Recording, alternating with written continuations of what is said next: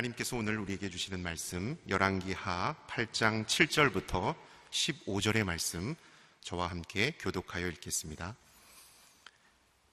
엘리사는 담에색으로 갔습니다. 그때 아람왕 베나다시 병들어 있었습니다. 왕은 하나님의 사람이 왔다는 소식을 들었습니다. 그가 하사엘에게 말했습니다. 내가 선물을 들고 가서 하나님의 사람을 만나라. 그를 통해 여호와께서 내가 이 병에서 낫겠습니까? 하고 여쭈어 보아라. 그리하여 하사엘이 엘리사를 만나러 갔습니다. 하사엘은 담에색의 모든 진귀한 물건들로 준비한 선물을 낙타 40마리에 가득 싣고 가서 엘리사 앞에 서서 말했습니다. 당신의 아들 아람왕 베나다시 나를 보내 내 병이 낫겠습니까? 라고 물으라고 했습니다. 엘리사가 대답했습니다. 가서 왕에게 말하여라. 왕은 반드시 나을 것이다. 라고 말이다. 그러나 여호와께서 내게 보여주셨는데 그는 분명히 죽을 것이다. 그리고 엘리사는 하사엘이 부끄러움을 느낄 만큼 그의 얼굴을 쏘아보다가 마침내 울기 시작했습니다. 하사엘이 물었습니다. 내 주께서 왜 우십니까? 엘리사가 대답했습니다. 내가 이스라엘 자손들에게 어떤 해를 끼칠지 내가 알기 때문이다. 내가 이스라엘의 견고한 성에 불을 지르고 젊은이들을 칼로 죽이며 아이들을 땅바닥에 던져버리고 임신한 여인들의 배를 가를 것이다. 하사엘이 말했습니다. 개만도 못한 사람인 제가 어떻게 그런 엄청난 일을 하겠습니까? 엘리사가 대답했습니다. 여호와께서 내가 아람왕이 될 것을 내게 보여주셨다. 그러자 하사엘은 엘리사 곁을 떠나 자기 주인에게로 돌아갔습니다. 베나다시 물었습니다. 엘리사가 내게 뭐라고 말했느냐? 하사엘이 대답했습니다. 왕께서 반드시 나으실 거라고 했습니다. 15절의 말씀 함께 읽겠습니다. 그러나 이튿날 하사엘은 두꺼운 천을 가져다가 물 속에 푹 담근 다음 그것을 왕의 얼굴에 덮었습니다. 그러자 왕이 죽었습니다. 그리고 하사엘은 베나다스의 뒤를 이어 왕이 됐습니다. 아멘. 하나님의 주권을 인정하는 삶이란 주제로 목사님께서 말씀 선포해 주시겠습니다. 할렐루야. 오늘 하루도 말씀으로 성령으로 충만한 하루가 되기를 축복합니다. 아, 열왕기 하 8장 7절 말씀 엘리사는 담에색으로 갔습니다. 그때 아람왕 베나다시 병들어 있었습니다. 왕은 하나님의 사람이 왔다는 소식을 들었습니다. 아, 이스라엘의 선지자 엘리사가 왜 적국의 수도 담에색으로 갔는가? 아, 무슨 일 때문에 갔는가? 오늘 본문의 특별한 이유에 대해서 언급하고 있지 않습니다. 어, 아람왕 어, 베나닷을 직접 만나러 간 것이 아니었음에도 불구하고 결국에는 어, 그를 향한 하나님의 메시지를 전하게 되고 또 하사엘에 대한 메시지를 전하게 됩니다. 그래서 왜 담에색으로 갔는가에 대해서 몇 가지 추정을 해보면 열왕기하 7장에 바로 앞에 장이죠. 아람 군대가 사마리아를 포위했다가 도주하는 일이 있었는데 아, 그 일로 인하여서 그 아람 사람들의 마음이 또 아람 왕의 마음이 아, 겸비하게 되고 겸손케 되었기 때문인가? 그런 배경 안에서 담에색을 가게 되었는가? 아니면 열왕기하 6장의 그 앞에 앞에 장이죠. 엘리사를 잡겠다고 아람 군대를 보냈었는데 어, 그 군대를 이스라엘 왕이 어, 결국 엘리사가 눈을 멀게 하고 어, 그들을 사로잡았을 때 이스라엘 왕이 이들을 죽이리까 죽이지 말라. 그래서 그들을 있는 그대로 다시 본국으로 돌려보냈죠. 그때에 대한 고마운 마음이 있었는가? 아람 왕에 대해서 또 아람 에 대해서 그 국가에 대해서 하나님께서 어떤 일을 행하시고자 하는 것인가. 아, 아람왕 베나다시 오늘 본문에 보면 중병이 들어서 그의 임종의 침상에 누워 있는 것을 보게 됩니다. 아, 그래서 그의 마음 가운데 내가 과연 여기서 일어날 수 있겠는가 아니면 죽겠는가 두려운 마음이 있었던 것이죠. 그런데 엘리사 하나님의 사람이 왔다는 소문을 듣고 어, 하사엘이라는 자기 사람을 보내서 어, 하나님의 뜻이 어떤가에 대해 이제 질문하게 만듭니다. 그 하나님의 사람이 여기 왔다는 소식을 들었다라는 것을 보아서 이스라엘 전역뿐만 아니라 엘리사는 그 당시에 주변 국가에도 국제적으로 알려진 인물이었다라는 것을 한 가지 알게 됩니다. 다윗도 그 다윗 시대 블레셋 사람들이 다윗에 대해서 잘 알고 있을 정도로 적국에서 주변 국가에서도 알고 있을 정도로 국제적으로 알려진 인물이었죠. 자, 8절 말씀입니다. 어, 그가 하사엘에게 말했습니다. 내가 선물을 들고 가서 하나님의 사람을 만나라. 그를 통해 여호와께 내가 이 병에서 낫겠습니까? 하고 여쭤보아라. 구절 말씀에 그리하여 하사엘이 엘리사를 만나러 갔습니다. 하사엘은 다메섹의 모든 진귀한 물건들로 준비한 선물을 낙타 40마리에 가득 싣고 가서 엘리사 앞에 서서 말했습니다. 당신의 아들 아람왕 베나다시 나를 보내 내가 병이 낫겠습니까? 라고 물으라고 했습니다. 하사엘에게 선물을 들고 가서 질문하게 만듭니다. 어, 하나님의 사람을 만나라. 그리고 내가 이 병에서 낫겠는지 여호와께 여쭤봐라. 그의 신에게가 아니라 여호와께라고 분명하게 표현을 했죠. 아, 그래서 이스라엘의 하나님 여호와께 아, 질문을 해라. 아, 그래서 엘리사를 상당히 존중하고 또 신뢰하는 또 겸손한 태도로 말을 하도록 만듭니다. 증기한 선물을 낙타 40마리에 싣고 갔으니까 엄청난 양을 가지고 간 것이죠. 그래서 왕으로서는 자신의 생사가 달려있는 문제이기 때문에 지대한 관심을 가지고 이 일을 진행을 합니다. 아, 그래서 구절 하반절에 보면 하사엘이 뭐라고 표현을 했냐면 당신의 아들 아람 왕 베나닷이라고 표현을 합니다. 당신의 아들이다. 아, 그래서 매우 겸손하게 표현을 했던 것이죠. 그럼 왜 이런 겸손함을 보였는가? 물론 아, 하나님을 인정하고 상대방을 존중하기 때문이기도 하지만 자신의 상황이 너무나 절박했기 때문입니다. 아, 그 절박함 가운데 엘리사에게 이런 질문을 하게 되죠. 아, 결국엔 엘리사가 대답을 하는데 10절 말씀 한번 같이 읽어보겠습니다. 시작. 엘리사가 대답했습니다. 가서 왕에게 말하여라. 왕은 반드시 나을 것이다. 라고 말이다. 그러나 여호와께서 내게 보여주셨는데 그는 분명 죽을 것이다. 그래서 아주 애매한 모순이 될 만한 두 가지 대답을 해줍니다. 왕은 반드시 나을 것이다. 그러나 여호와께서 내게 보여주셨는데 그는 분명 죽을 것이다. 아, 글쎄 왕이 기대했던 대답은 나을 것이라는 대답을 기대했겠죠. 그런데 아, 내가 나을 것이다. 그러나 분명 죽을 것이다. 반드시 나을 것이고 분명 죽을 것이다. 반드시나 분명이나 동일한 의미잖아요. 그래서 참 애매한 대답을 했습니다. 상반되는 두 가지 대답을 했어요. 근데 여기서 왕은 반드시 나을 것이다 라는 이 말은 원래 히브리 문장의 의미를 좀 더 있는 그대로 표현을 하자면 이 병으로 인해서 절대 죽지는 않을 것이다. 그런 의미를 내포를 하고 있습니다. 그래서 이 병 때문에 내가 살 것이냐 죽을 것이냐 아람왕 베나다시 거기에 온통 관심이 있었죠. 예, 근데 병으로 인해서 죽지는 않았던 것이기 때문에 아, 이 병으로 인해서는 문제가 되지 않는다라는 것을 이야기했던 것이죠.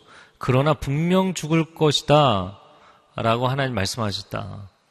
아, 그가 죽을 것을 아, 사실은 이 엘리사는 영상을 보듯이 하나님 보여주셨던 것으로 보입니다.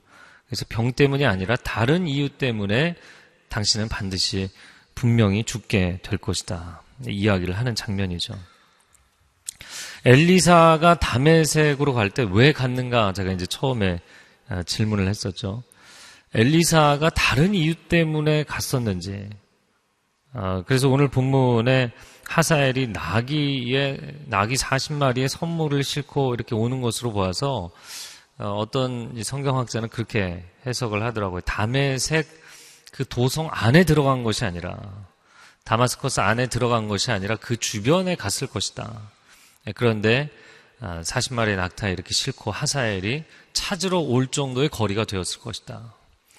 전체 문맥을 놓고 봤을 때는 아, 그렇게 해석을 하는 것이 좀 더 맞지 않겠나 싶습니다. 예, 하나님께서 선지자를 보내실 때 예, 가서 무엇을 하라고 전체 그 미션의 내용을 다 설명을 해 주실 때도 있지만 때로는 담에색으로 가라. 딱 거기까지만 얘기하실 때도 있죠. 그리고 나서 그 다음, 그 다음, 그 다음을 보여주실 때가 있어요. 아, 어찌 보면 아, 엘리사가 다메섹에 다른 이유 때문에 개인적인 이유 때문이나 또 다른 미션 때문에 갔을지 모르겠습니다. 그런데 하나님은 하사엘을 만나게 하셨고 그리고 베나다스에 대해서 예언하도록 만드셨을 수 있습니다. 우리의 삶 가운데 하나님의 인도하심을 어떻게 받는가? 아, 사무엘이 이스라엘의 왕으로 기름 부을 자가 있다는 하나님의 메시지를 듣고 이세의 집으로 가죠. 먼저 그의 성으로 갑니다. 그러나 어느 아들에게 기름을 부을지 하나님이 얘기를 해주시지 않은 상태였어요. 그래서 하마터면 실수할 뻔했죠. 아, 장형 엘리압을 보고 그에게 기름을 부으려고 했었기 때문입니다. 하나님의 인도하심을 받을 때 하나님께서 전체 시나리오를 보여주시지 않을지라도 한 걸음씩 순종할 수 있는 신앙이 될 수 있기를 바랍니다. 하나님께서 보내실 때는 이유가 있고 하나님의 계획과 섭리가 있는 줄로 믿습니다. 때로는 어, 하나님이 특별한 일이 아닌데 왜 거기까지 나를 보내시는가? 왜 그 사람을 만나게 하시는가? 근데 하나님께서 당신을 통해 행하시고자 하는 일이 있는 줄로 믿습니다. 그 하나님의 계획 안에서 내가 움직이는 것이죠. 자, 그 회사에서도 어떤 조직에서도 일을 할 때 리더가 전체 그림을 보는 가운데 이 부서에 있는 사람, 저 부서에 있는 사람 이렇게 한 가지씩 일을 맡기는 거죠. 어, 그런데 우리가 하나님 앞에 기도할 때 하나님 전체 그림을 보여주시면 제가 가겠습니다. 이렇게 이야기할 때가 많이 있습니다. 그러나 하나님께서 전체 그림을 보고 계시고 그분의 주권적인 섭리 가운데 이끌어 가시는 줄로 믿습니다. 그래서 하나님의 리더십, 하나님이 전체를 이끌어 가신다는 그 믿음 가운데 한 걸음을 순종할 수 있는 신앙이 될 수 있기를 바랍니다. 그러면 하나님께서 그 걸음을 통해서 내가 예상하지 못했던 또 다른 중요한 일들을 감당하게 하시는 것이죠. 그래서 엘리사가 이런 걸음을 뗄 때 만약에 아, 그가 적국의 새로운 리더를 세우러 간다. 만약에 이러한 것이 엘리사뿐만 아니라 엘리사가 속해 있는 북이스라엘의 왕이나 그 나라에 알려진다면 그 여행길이 온전할 수 있을지 모르겠어요. 그러니까 하나님 때로는 우리에게도 그 사람에게도 알려주시지 않고 아, 미션을 주실 때가 있는 것이죠. 아, 하나님의 인도하심에 순종하면 하나님께서 반드시 일하시는 줄로 믿습니다. 자, 11절 말씀에 보면 그리고 엘리사는 하사엘이 부끄러움을 느낄 만큼 그의 얼굴을 쏘아보다가 마침내 울기 시작했습니다. 하사엘이 어, 이상하다 싶을 정도로 무한할 정도로 그의 얼굴을 계속해서 노려보다가 갑자기 울기 시작했다라는 것이죠. 왜 그런가? 12절 말씀 하사엘이 물었습니다. 내 주께서 왜 우십니까? 엘리사가 대답했습니다. 내가 이스라엘 자손들에게 어떤 해를 끼칠지 내가 알기 때문이다. 내가 이스라엘의 견고한 성에 불을 지르고 젊은이들을 칼로 죽이며 아이들을 땅바닥에 던져버리고 임신한 여인들의 배를 가를 것이다. 이스라엘 자손들에게 해를 끼칠 인물이기 때문에 앞으로 이제 10장, 아, 11장 이후에 나오는 이스라엘과 아람의 관계 역사에서 얼마나 압박을 하고 괴롭히는지 이제 그 내용들이 나오게 됩니다. 앞으로의 전쟁과 대결에서 이스라엘 사람들을 비참하게 몰아붙일 인물이기 때문이었던 것이죠. 그래서 저는 이 장면을 보면서 적국의 수도에 갔고 그리고 이 예언을 과연 하고 싶었겠는가 그다지 유쾌한 예언이 아니었죠. 그래서 상황상 놓고 보면 요나 선지자와 상당히 유사한 상황에 놓여 있었던 것으로 보입니다. 그래서 그래서 그 마음 가운데 예언을 하기는 해야겠는데 결코 본인의 입장에서 이스라엘 사람 입장에서는 행복한 예언이 아니고 아, 그리고 상대방에게 내가 과연 이 얘기를 해야 되는가도 생각했을지 모르겠어요. 에, 그런 어려운 마음으로 아, 그를 바라보았던 것이죠. 그왜 우십니까? 아, 당신이 이스라엘에 이런 해를 끼칠 사람이기 때문이다. 이야기를 합니다. 13절 말씀 한번 같이 읽어보겠습니다. 시작. 하사엘이 말했습니다. 개만도 못한 사람인 제가 어떻게 그런 엄청난 일을 하겠습니까? 엘리사가 대답했습니다. 여호와께서 내가 아람 왕이 될 것을 내게 보여주셨다. 어, 하사엘이 자기 자신을 표현하면서 개만도 못한 사람이다라고 표현을 했어요. 어, 너무 좀 심하게 표현한 것이 아닌가 이런 생각이 듭니다. 다윗이 통일 왕국의 왕이 된 이후에 요나단과의 우정을 추억하면서 또 그와의 언약을 기억하면서 그의 자손 가운데 남아있는 자가 있느냐. 사울의 네, 자손 가운데 남은 자가 있느냐. 그래서 무비보셋을 찾아내죠. 예, 이미 절름머리가 되어 있었는데 왕의 식탁에서 그를 왕자들과 함께 예, 먹입니다. 무비보셋이 왕에게 그런 이야기를 하죠. 왕께서 죽은 개 같은 나를 돌아보시나이까 이런 표현을 쓰죠. 자기 자신에게 오늘 하사엘이 자기 자신에게 표현하는 것처럼 이렇게 비천한 나를 돌봐주십니까? 이런 고백을 하는 장면이 있습니다. 또 어, 그 사무엘 하죠. 사무엘 하의 그 역사의 내용을 더 지나가 보면 아들 압살롬이 반역을 일으켜서 다윗 왕이 왕궁에서 빠져나올 때 그때 베냐민 지파의 시므이가 너는 피를 많이 흘린 자다. 그래서 조주를 하죠. 사울이 속해 있는 지파의 사람이었기 때문에 사울이 죽은 것이 다윗의 탓이 아님에도 불구하고 다윗을 원망하는 사람들은 항상 정치적인 구도로 이해하는 측면이 강하죠. 그래서 시므이가 먼지를 날리면서 왕을 저주합니다. 그때 아비세가 그런 이야기를 하죠. 이 죽은 개가 어찌 내 주 왕을 저주하도록 놔두겠습니까? 제가 가서 죽이겠습니다. 이런 표현을 씁니다. 그러니까 비천한 인생이라는 것이죠. 저런 남루하고 비천한 인생이 어찌 감히 일국의 왕을 저주할 수 있느냐? 하나님이 기름 부으신 사람을 저주할 수 있느냐? 이런 표현입니다. 정말 하사엘을 보면 어, 그가 아람의 군대의 군대 장관이었다든지 아니면 그가 최고 지위에 있는 사람이었다든지 그의 직책에 대해서 출신 배경에 대해서 지위에 대해서 전혀 그 언급이 없습니다. 아, 그러나 한 가지 알 수 있는 것은 왕이 자신의 생사의 문제를 질문하는 이런 중요한 어, 임무를 맡겼다는 것은 상당히 그를 신뢰했었다라는 부분은 알 수가 있는 것이죠. 어, 그래서 이 본문에 대한 공부를 하다 보니까 이 요세푸스라는 사람이 성경에 대해서 역사를 아주 면밀하게 자세한 주석을 달았던 사람이죠. 근데 이 요세푸스라는 사람은 어떻게 역사적인 내용에 기록을 했냐면 아수르의 살마네셀 3세가 아수르는 이제 아람 족속이 있으면 이제 더 그 위쪽이죠. 아, 실제로 이 문제에 대해서 언급을 했던 역사적인 기록이 있더라고요. 하찮은 사람에 불과한 하사엘이 왕위를 찬탈했다. 이렇게 역사적인 기록이 남아 있어요. 그래서 정말로 하사엘은 자기 자신을 겸비해서 표현한 것이 아니라 아주 실제로 비천한 출신의 사람이었던 것으로 보입니다. 그런 하사엘이 아, 왕위를 찬탈하게 되는 아주 결정적인 계기가 되는 아, 만남, 또 사건, 하나님의 예언이 오늘 본문에 등장을 하는 것이죠. 그래서 나같이 비천한 사람이 어떻게 그런 엄청난 일을 하겠습니까?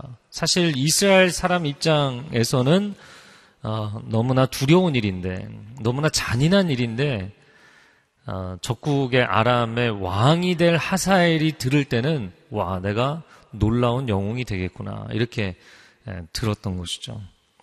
엘리사가 대답하기를 여호와께서 내가 아람 왕이 될 것을 내게 보여주셨다. 아람 왕이 될 것을 내게 보여주셨다. 14절, 15절 말씀 한번 같이 읽겠습니다. 시작. 그러자 하사엘은 엘리사 곁을 떠나 자기 주인에게로 돌아갔습니다. 베나다시 물었습니다. 엘리사가 내게 뭐라고 말했느냐? 하사엘이 대답했습니다. 왕께서 반드시 나으실 거라고 했습니다. 그러나 이튿날 하사엘은 두꺼운 천을 가져다가 물속에 푹 담근 다음 그것을 왕의 얼굴에 덮었습니다. 그러자 왕이 죽었습니다. 그리고 하사엘은 베나닷의 뒤를 이어 왕이 되었습니다. 왕이 되리라는 이야기를 듣자 그 다음에는 더 이상 질문도 하지 않았어요. 그냥 딱 거기까지. 글쎄요, 이 베나닷이 자신의 미래에 대해서 궁금해서 엘리사를 만나도록 했더니만 하사엘이 자기 미래에 대해서 이야기를 들은 것이죠. 네. 아, 그 이야기를 들었을 때 그가 더 이상 아무런 반문을 하지 않고 그럼 어떻게 언제 이런 질문을 하지 않았어요.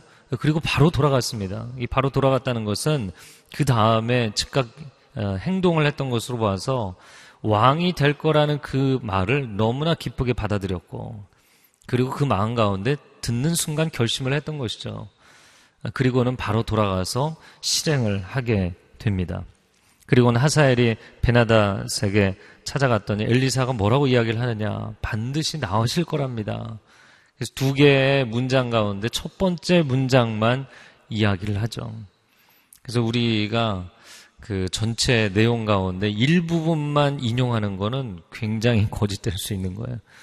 그래서 사실 언론도 어떻게 편집을 하느냐, 영상을 어떻게 편집을 하느냐, 인터뷰 내용을 어떻게 편집하느냐에 따라서 완전히 달라질 수 있어요. 물론 설교도 마찬가지입니다. 성경의 내용이 있는데 전체적인 내용을 얘기하지 않고 일부분만 이야기를 하면 굉장히 왜곡되게 하나님의 메시지를 전할 수 있어요. 어, 여러분의 삶 가운데 하나님이 주시는 진실함이 있기를 바랍니다. 자, 하사엘이 베나닷을 결국에는 암살했습니다. 그리고 뒤이어 왕이 되었다라고 이야기를 합니다. 아, 저는 이 본문을 보면서 아, 왜 하사엘이 다음에 왕이 될 거라는 이 이야기를 엘리사를 통해서 하게 만드셨는가? 그것은 분명히 한 가지 측면에서는 이 베나닷이 이스라엘을 계속해서 괴롭혔기 때문에 하나님의 심판에 베나닷에 대한 하나님의 심판의 메시지도 있었던 것으로 보입니다. 그가 병으로 인해서 죽지는 않겠지만 그러나 아, 이 모반을 통해서 암살을 통해서 죽게 될 것이라는 것을 하나님께서 그 일이 속히 진행되도록 만드셨던 것이죠. 만약에 그 얘기를 하지 않았다면 과연 바로 다음 날 그런 행동을 했겠는가? 결국에는 그 예언이 그 행동을 촉발하게 만드는 결정적인 계기가 되었던 것이죠. 그래서 베나닷에 대한 하나님의 심판. 그런데 그 다음에 일어난 하사엘도 여전히 이스라엘을 괴롭혔어요. 그러면 베나닷을 죽인들 하사엘이 아람 왕이 되면 여전히 똑같지 않습니까? 네. 그런데 하나님께서 이스라엘의 왕들을 세우시는 것을 보면 새로운 인물이 등장할 때마다 하나님은 새로운 역사를 사실 기대하시죠. 그 다음 왕이 마음에 겸비하고 하나님 앞에 엎드려 하나님을 경외함으로 우상 숭배를 멈추고 새로워지기를 원하시죠. 그러나 그 다음, 그 다음, 그 다음 이스라엘 왕들이 갈수록 더 심해져 갑니다. 그럼에도 불구하고 하나님의 역사를 이어가시면서 어, 하나님이 정하신 때를 기다리시죠. 그래서 우리가 인간적인 관점에서 볼 때는 베나닷이나 하사엘이나 마찬가지인데 왜 하나님 그런 예언을 하게 하셔서 결국에는 아, 베나닷이 죽고 하사엘이 서게 하십니까? 하나님 보실 때는 두 사람이 다 심판의 대상이고요. 그리고 또 한 가지 측면을 놓고 보면 아, 하사엘이 세워지고 그가 이스라엘을 또 괴롭히는 인물이 되는데 북이스라엘에 대해서 하나님이 진노하시기 때문에 적국에 가서 그 일들이 또 진행되게 만드시는 그러한 측면도 있습니다. 북이스라엘이 우상 숭배를 하고 하나님 앞에 불순종하였기 때문에 하나님께서 아람을 통해서 이스라엘을 징계하시고 그들을 책망하시는 측면이 또 매우 강하게 있었던 것이죠. 그래서 아, 엘리사는 이스라엘 하나님의 백성의 선지자 역할을 했지만 적국에 가서 또 이 일들을 진행하게 만드신 거예요. 아, 그의 마음 가운데는 유쾌하지 않았을지라도 하나님은 열국을 다스리시는 하나님이십니다. 그리고 열방을 움직이시는 하나님이시죠.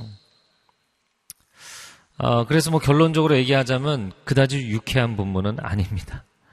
그리고 뭐 뭐라고 이야기할 수 있는 결론도 그다지 없는 본문이라고 얘기할 수 있어요. 왜냐하면 이스라엘에게 선을 행하시기 위해서 이런 장면이 연출된 것도 아니고 그렇다고 해서 아람 사람들이 회개하고 뭐 변화되기 위해서 이런 장면이 연출된 것도 아니에요. 하사엘이 선하기 때문에 선한 사람이기 때문에 하나님이 세우신 것도 아니에요. 그가 악한 사람이지만 북이스라엘이 정말 하나님의 백성이 하나님 앞에 겸비해야 되는데 하나님 앞에 온전하지 않기 때문에 하나님이 주변 민족을 들어서 이스라엘을 징계하시는 것이거든요. 아, 그러나, 그러나 우리들은 오해할 수가 있습니다. 아, 하나님 날 이렇게 세우시는구나. 내가 뭔가를 기여해서, 내가 뭔가를 잘해서, 내가 뭔가를 아, 선하기 때문에 하나님이 나를 세우시는가 오해할 수 있죠. 그것은 오해입니다. 물론 하나님이 당신을 세우실 때는 분명한 것 한 가지는 당신에게 기회를 주시는 거예요. 리더의 자리에 설 때 선한 일을 할 수 있는 기회를 주시는 하나님이십니다. 그러나 북이스라엘도 아람도 그런 기대, 그런 하나님의 기준에는 한참 미치지 못하는 아, 시대가 어려운 상황입니다. 악인으로 악인을 치시는 시대. 그리고 시대 자체는 약육강식에 강한 자가 약한 자를 괴롭히는 시대, 예, 그런 시대였던 것이죠. 아, 어느 시대에나 아, 정말 선한 마음과 의도와 비전을 가지고 있는 영웅이 리더가 등장을 해서 세상을 구원하기를 원하는데 이들은 다 악인들에 불과합니다. 베나닷도 악인이고 하사엘도 악인이고 악인이 악인을 제거하고 또 그 뒤를 잇는 그런 장면입니다. 그러니까 시대가 암울한 시대인 것이죠. 아, 그래서 뭐 내용은 암울합니다. 그러나 한 가지 하나님의 사람들로서 어, 우리에게 주시는 메시지가 과연 무엇인가? 그래서 제가 계속 어제도 오늘도 오면서 하나님 매우 우울한 내용인데 우리에게 주시는 메시지가 무엇입니까? 아, 이 아람의 베나닷도 그렇고 하사엘도 그렇고 엘리사를 만나서 자신의 미래를 알고 싶어 했어요. 미래를 알고 싶어 하는 베나닷의 그 앞날이 얼마나 허무하게 끝납니까? 또 미래를 알고 싶어 했던 하사엘은 자기가 그런 강력한 정복자가 될 거라는 이야기를 듣고 그게 본인에게 엄청난 축복이라고 생각하면서 갔다는 거죠. 근데 문제는 북이스라엘의 하나님의 백성들도 엘리사를 대할 때 마치 점집에 드나들듯이 아람 사람들과 다를 바가 하나도 없이 나는 내 미래에 대해서만 알면 그게 최고다. 이런 생각을 가지고 하나님의 사람을 만났다는 거예요. 제가 가끔 여러분에게 그 부탁을 한 적도 있는데, 어, 제가 중요한 결정을 내려야 되는데, 목사님 기도해 주십시오. 기도를 들어보고 결정하겠습니다. 이런 얘기 하시면 제가 굉장히 부담스러워요. 아, 그리고 어떤 분들은 또 기도하면 녹음까지 하시잖아요. 내 미래에 대해서 무슨 코멘트를 하는지 그거에 그냥 온 촉각을 곤두세웁니다. 그러나 미래를 알지라도 하나님을 알지 못하면 그의 인생에 아무런 구원도 없고 그의 인생에 하나님의 인정하심도 없고 물론 이 땅에서 사는 동안은 나라의 왕이 되고 한때 부귀영화를 누리기도 하겠죠. 그러나 딱 거기까지입니다. 거기까지예요. 우리는 하나님의 나라를 바라보는 사람들인 줄로 믿습니다. 또한 이 땅에서 내가 세상적인 부귀영화를 누리느냐 그것이 비전이고 목적인 사람들이 아니죠. 미래를 알지라도 하나님을 알지 못하면 그것은 마치 샤머니즘적인 신앙생활, 점집에 드나드는 것 같은 신앙생활을 하는 것입니다. 여러분의 미래를 알기 위해서 애를 쓰지 마시고 하나님을 알기 위해서 헌신하십시오. 하나님의 마음을 알기 위해서 헌신하십시오. 하사엘 너는 이런 정복자가 될 것이다. 왕이 될 것이다. 베나단 너는 이 병으로 죽지는 않겠지만 또 다른 이유 때문에 너는 반드시 죽을 것이다. 그냥 그 사건 뒤에 하나님이 그들을 향해서 갖고 계신 마음에 대해서는 전혀 질문하지 않았고 전혀 알지 못했어요. 하나님 제 아들이 어떻게 되겠습니까? 이번 입시에 되겠습니까? 안 되겠습니까? 사람들은 온통 그 그냥 표면적인 사건에만 매달리는 거예요. 내가 이 사업을 해서 잘 되겠습니까? 잘 되지 않겠습니까? 점집에 가서 물어보셔도 그건 대답해 줍니다. 하나님은 그런 것을 대답하시기 위해서 존재하시는 분이 아니에요. 하나님은 당신의 미래뿐만 아니라 하나님이 그분이 누구이신지를 알려주기를 원하시는 분이세요. 계시의 본질은 하나님에 관한 지식입니다. 하나님에 대한 지식이 없는 이 시대는 안타까운 것이에요. 하나님에 대한 알미 없는 이 이방인들에게 화 있을진저 그것은 하나님이 그들에게 화를 내리셔서가 아니라 그들이 하나님을 알고자 하지도 않고 알지도 못하기 때문에 임하는 화입니다. 여러분, 아, 부모가 자녀에게 선물을 때 자녀는 막 선물에만 매달리잖아요. 하나님의 선물을 구하기보다 선물을 주시는 그 하나님이 누구이신지를 하나님의 얼굴을 구하십시오. 여러분의 신앙의 패턴이 이 하사엘이나 베나닥과 다를 바가 없다면 딱 거기까지인 거예요. 그리고는 그 얘기 듣고는 한동안 주님 찾지 않아요. 만나지 않아요. 그다지 갈급하지 않아요. 아, 여러분, 우리는 하나님을 사랑하고 사모하는 사람들인 줄로 믿습니다. 평생에 하나님과 행복하게 동행하십시오. 하나님을 알면 그분이 내 미래를 알고 계세요. 그건 하나님이 알고 계셔도 돼요. 내 미래 내가 몰라도 괜찮아요. 네. 내 미래를 알고 계시는 하나님을 알면 그분이 내 인생을 가장 선하게 인도해 주실 줄로 믿습니다. 네. 내가 여행사 가이드하고 같이 뭐 유럽으로 이스라엘로 성지로 여행을 갈 때 내가 그 모든 정보를 다 알고 있어야 되는 거 아니에요. 그래도 그를 신뢰한다면 행복한 여행이 될 수 있어요. 하나님이 우리 인생의 최고의 가이드가 되시는 줄로 믿습니다. 그분이 나의 미래를 알고 계세요. 이 시간 함께 기도하겠습니다.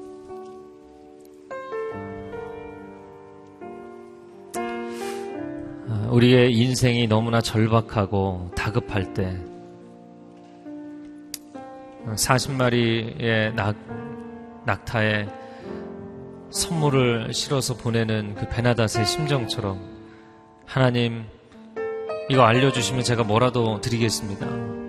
그렇게 절박하지만 또 뒤돌아서면 다른 마음이 드는 것이 우리 인생입니다. 하나님 미래를 아는 것이 아니라 하나님을 인격적으로 알아가는 신앙이 되게 하여 주옵소서. 하나님을 인격적으로 친밀하게 만나고 교제하는 신앙이 되게 하여 주옵소서. 깊은 하나님의 임재를 체험하게 하여 주시고 하나님께 내 인생의 미래가 있사오니 하나님을 신뢰할 때 놀라운 자유함과 평강이 하나님의 사람들에게 임할지어다. 모든 불안함과 두려움들은 주 예수 그리스도의 보혈로 씻어주시고 우리 영혼 안에 놀라운 영적 자유와 승리를 허락하여 주시옵소서. 주여 삼창어 기도하겠습니다. 주여 주여 주여. 오 하나님 우리 심령 가운데 하늘의 평강을 허락하여 주시옵소서. 내가 내 인생의 미래에 대해서 오른쪽으로 왼쪽으로 한 걸음 앞으로 뒤로 하나님 정확하게 내가 알 수 있는 것이 없을지라도 내 주 하나님이 선하심을 알고 내 주 하나님이 나의 인생의 가장 선한 일들을 이루시는 것을 신뢰하며 오 하나님을 알아가며 하나님을 사랑하며 하나님을 신뢰하며 나아갈 때 하나님 내 인생의 걸음을 평탄하게 하실 줄로 믿습니다. 형통하게 하실 줄로 믿습니다. 좌우로 치우치지 아니하고 이 율법책에 기록된 대로 다 순종하면 다 실천하면 하나님께서 내 길을 형통하게 하시리라 내 길을 평탄하게 하시리라 하나님 우리를 향한 하나님의 생각은 하나님 평안이라고 말씀하셨습니다. 재앙이 아니라 평강을 주시고자 하는 생각이라 말씀하셨습니다. 오 하나님을 신뢰하고 사랑하는 사람들에게 승리를 허락하여 주시옵소서. 이 시대가 너무나도 악합니다. 악인이 악인을 제어하는 악인이 악인을 비난하고 손가락질하는 비난하고 비판하는 시대가 되었습니다. 오 하나님 하나님의 백성들이 세상의 전면에 나설 수 있도록 하나님 역사하여 주옵소서. 북이스라엘도 악하고 아람도 악하고 하나님이 악인을 들어서 또 다른 악인을 징계하시는 시대입니다. 하박국이 하나님은 어떻게 이러실 수 있습니까? 예, 하박국도 마음에 어려움이 있었고 요나도 마음에 어려움이 있었고 엘리사도 마음에 어려움이 있었어요. 그러나 엘리사가 순종했죠. 하박국이 하나님의 설득을 받아들였죠. 요나가 결국에는 순종하게 되었죠. 하나님 어떻게 이 갈대아 사람들, 이 사람 정말 악인들인데 이 악인들을 들어서 하나님의 백성을 심판하십니까? 그러나 하나님께서 악인들을 들어서 우상숭배와 불순종에 빠진 하나님의 백성들을 징계하시고 새롭게 하시고자 하는 것이 하나님의 계획과 뜻이었죠. 시대를 보면서 하나님 어떻게 악인들이 주도권을 갖게 하십니까? 어떻게 이렇게 세상에 악한 자들이 목소리를 높입니까? 하나님을 신뢰하십시오. 오직 의인은 믿음으로 말미암아 살리라. 하박국 내가 나를 신뢰하느냐? 너는 나를 신뢰함으로 나를 믿음으로 의인으로서의 삶을 그 심령을 유지할 수 있을 것이다. 주님 말씀하셨어요. 이 시대를 보면서 너무나 악한 일들이 많이 일어나고 세상이 잘못된 방향으로 많이 가고 있습니다. 오 하나님 시대를 극률히 여겨 주시고 불쌍히 여겨 주옵소서. 그러나 역사는 계시록에 말씀한 대로 마지막 때를 향해서 달려갈 것입니다. 멈추지 아니할 것입니다. 하나님의 마지막 백보자 심판 때가 열릴 것입니다. 하나님의 백성들을 하나님께서 구원하시고 영원한 천국으로 인도하실 것입니다. 세상의 역사를 보며 실족하는 것이 아니라 하나님이 왜 엘리사를 담에색으로 보내셨는지, 왜 이런 예언을 하게 하셨는지, 왜 악인을 세우셨는지가 아니라 하나님 역사를 이끌어 가시며 결국에 하나님의 선하신 계획을 완성하실 하나님을 신뢰하고 바라보게 하여 주옵소서.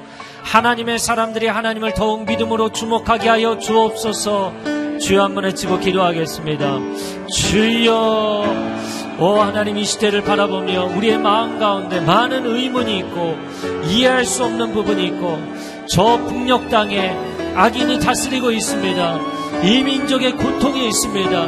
왜 하나님 북한 땅을 회복하지 아니하시는지 저런 악인이 3대째 이어서 이 민족을 고통스럽게 하고 수많은 생명을 앗아가는지 또한 유럽에서는 중동에서는 IS가 일어나서 수많은 사람들을 죽이고 고통스럽게 하고 있습니다. 어찌하여 이 일들을 하나님 보고 계시는지 하나님 역사가 소용돌이 속에 빠져 있습니다. 악인들이 주도권을 갖고 있는 것처럼 보입니다. 오 하나님 그러나 계시록의 역사까지 하나님 최후의 완성까지 하나님께서 이끌어 가실 것입니다. 오직 의인은 믿음으로 말미암아 살리라. 하나님 공의의 심판을 내리실 것이고 하나님의 의를 완성하실 것이며 하나님의 구원의 역사를 완성하실 것입니다. 하나님의 사람들이 역사를 바라보며 실족하지 않게 하여 주시고 하나님을 신뢰하게 하여 주시고 승리하는 하나님의 사람들이 될 수 있도록 오 하나님 붙잡아 주시옵소서. 오직 의인은 믿음으로 말미암아 살리라. 하나님을 주목하며 오 하나님 하나님의 선하신 뜻이 이루어지기를 원합니다. 수년 내 하나님 하나님의 일을 속히 이루어 주시옵소서. 오 하나님 우리는 역사의 아주 짧은 시간을 지내고 있기 때문에 다 이해할 수 없습니다. 왜 하나님 때로는 악인을 세우시고 악인을 그냥 두고 계시는지 우리는 다 이해할 수 없습니다. 그러나 하나님 반드시 하나님의 역사를 선하신 하나님의 계획을 완성하실 줄로 믿습니다. 시대를 바라보며 역사를 바라보며 주변에 있는 악인들을 바라보며 실족하는 사람들이 아니라 하나님을 신뢰함으로 하나님의 뜻이 이 시대 가운데 이루어지도록 끊임없이 중보하며 기도하는 하나님의 사람들이 되게 하여 주시옵소서 하나님의 백성들이여 강하고 담대할지어다 세상이 악하다 하여서 그것에 휩쓸리지 아니하고 그 한가운데를 의의 사람 하나님의 사람으로 엘리사와 같이 뚫고 지나갈 수 있는 복된 신앙이 되게 하여 주시옵소서. 이제는 우리 주 예수 그리스도의 은혜와 하나님 아버지의 극진하신 사랑하심과 성령의 교통하심이 오늘 하나님의 사람으로 하나님을 신뢰하며 삶의 현장 가운데 담대하게 나아가기로 결단하는 귀한 하나님의 백성들 위해 그리고 이 나라 이 민족 위에 이제로부터 영원토록 함께하여 주시기를 간절히 축원하옵나이다. 아멘.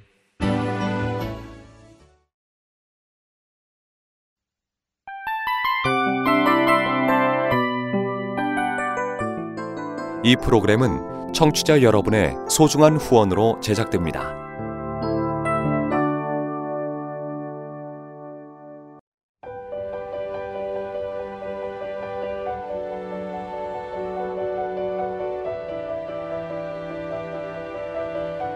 세상에는 수많은 교회들이 있지만 더 깊이 있는 말씀 강해를 찾기 위해 크기로만 교회를 선정하지 않습니다.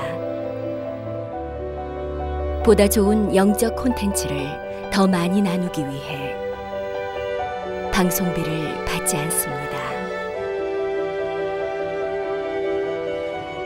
1년 365일 복음만 전하고 싶어서 우리는 광고를 하지 않습니다. 온누리의 복음을 땅끝까지 CGN TV와 함께 땅끝 선교사가 되주세요.